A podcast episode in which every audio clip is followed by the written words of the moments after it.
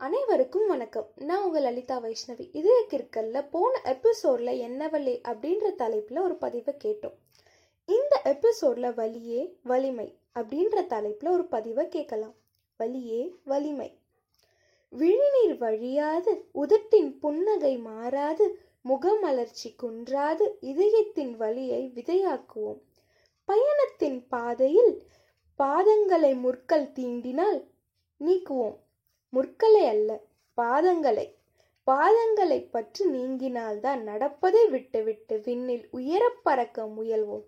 Pain is strength let's believe in ourselves and move forward இந்த பதிவு உங்களுக்கு பிடிச்சிருந்தா உங்களோட கமெண்ட்ஸை என்னோட ஃபேஸ்புக் பிளாக் பேஜ் இதே கிருக்கல்ல ஷேர் பண்ணுங்க. மீண்டும் மற்றொரு எபிசோடில் சந்திக்கும் நான் உங்கள் லலிதா வைஷ்ணவி.